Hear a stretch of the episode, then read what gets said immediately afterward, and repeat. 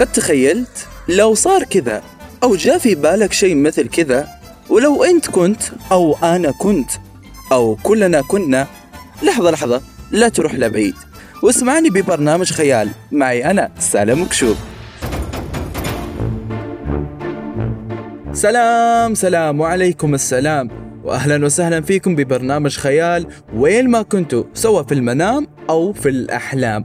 وإذا كنت تاكل ولا تشوف تلفزيون ولا تشرب حليب مزون أو تتابع انستغرام وسناب، خلي كل شيء وركز معي وغمض عيونك، وخلينا نروح لعالم الجنون والخيال. وعبر ريك راديو نروح ونتعرف على خيال ومن هو خيال.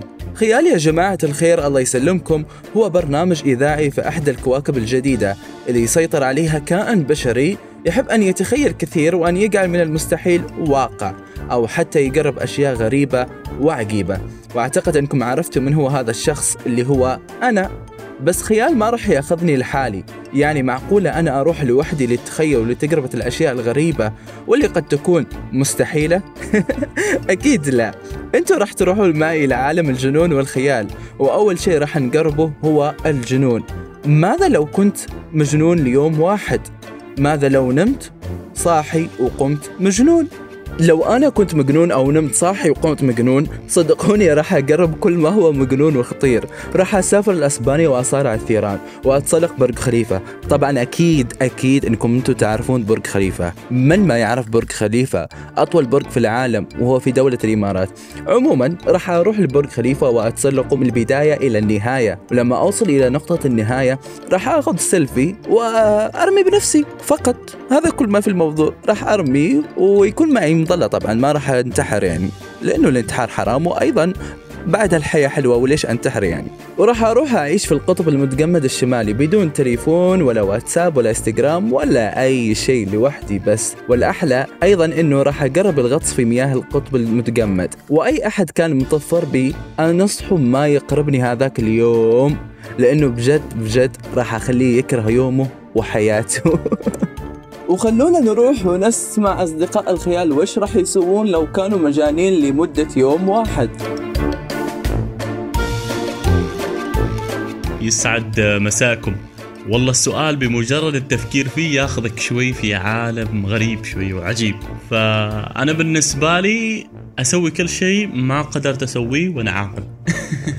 فراح تشوفني مثلا أصحى الصباح، أروح أي مكان، أغير جو، أسوي الأشياء غير المعقولة. ما بقولكم إيش بالضبط، لكن تخيلوا معاي أنتو كل شيء ما نقدر نسويه ونحن في إطار الرسمية أو في إطار الإنسان العاقل الراشد ممكن تسويه، وما حد راح يقول لك شيء لأنك إنسان مجنون. الله يحفظنا وإياكم. فحلو نجرب أو حلو نتخيل بس. والله يسعدكم وينور دروبكم. محمد ناصر.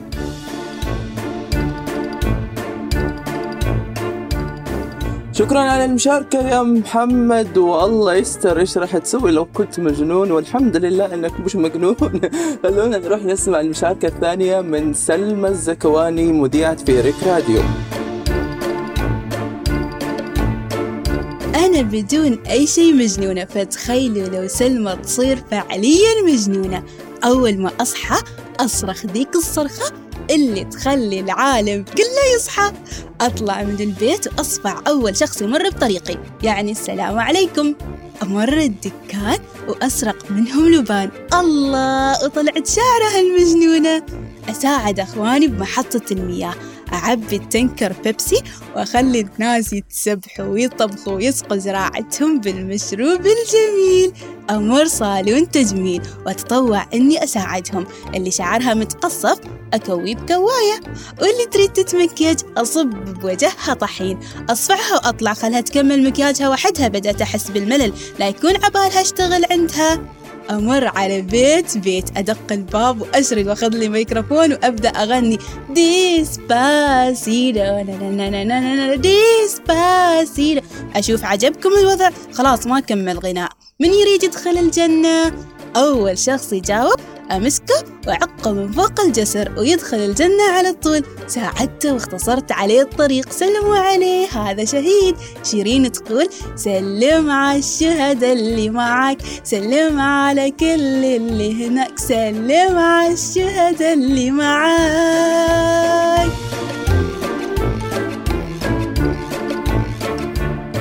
شكرا على المشاركة يا سلمى، والحمد لله انك انت مش مجنونة اصلا ولا راح تكوني مجنونة باذن الله تعالى، وترى صوتك جدا جميل، استمري بهذا الشيء.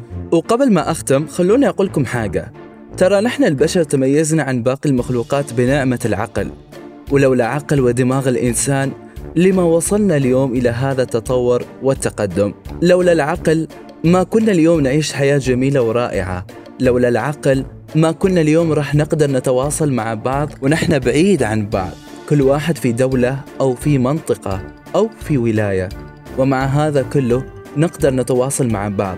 لولا هذه النعمة ما كان في شيء اسمه سيارة أو طيارة أو قطار، ما كان راح يكون في شيء اسمه تعليم أو طب أو اقتصاد. فالحمد لله على هذه النعمة وعلى كل النعم. وصلت معكم إلى الختام، تقدرون الآن ترجعون تتابعون تلفزيون أو تكملون أكلكم أو حتى تتابعون مواقع التواصل الاجتماعي. وعلى طاري مواقع التواصل الاجتماعي، لا تنسون تشاركونا بآرائكم عن الحلقة في الانستغرام بحساب ريك راديو وحساب الشخصي سالم قشوب. شكرا لاستماعكم وإلى اللقاء.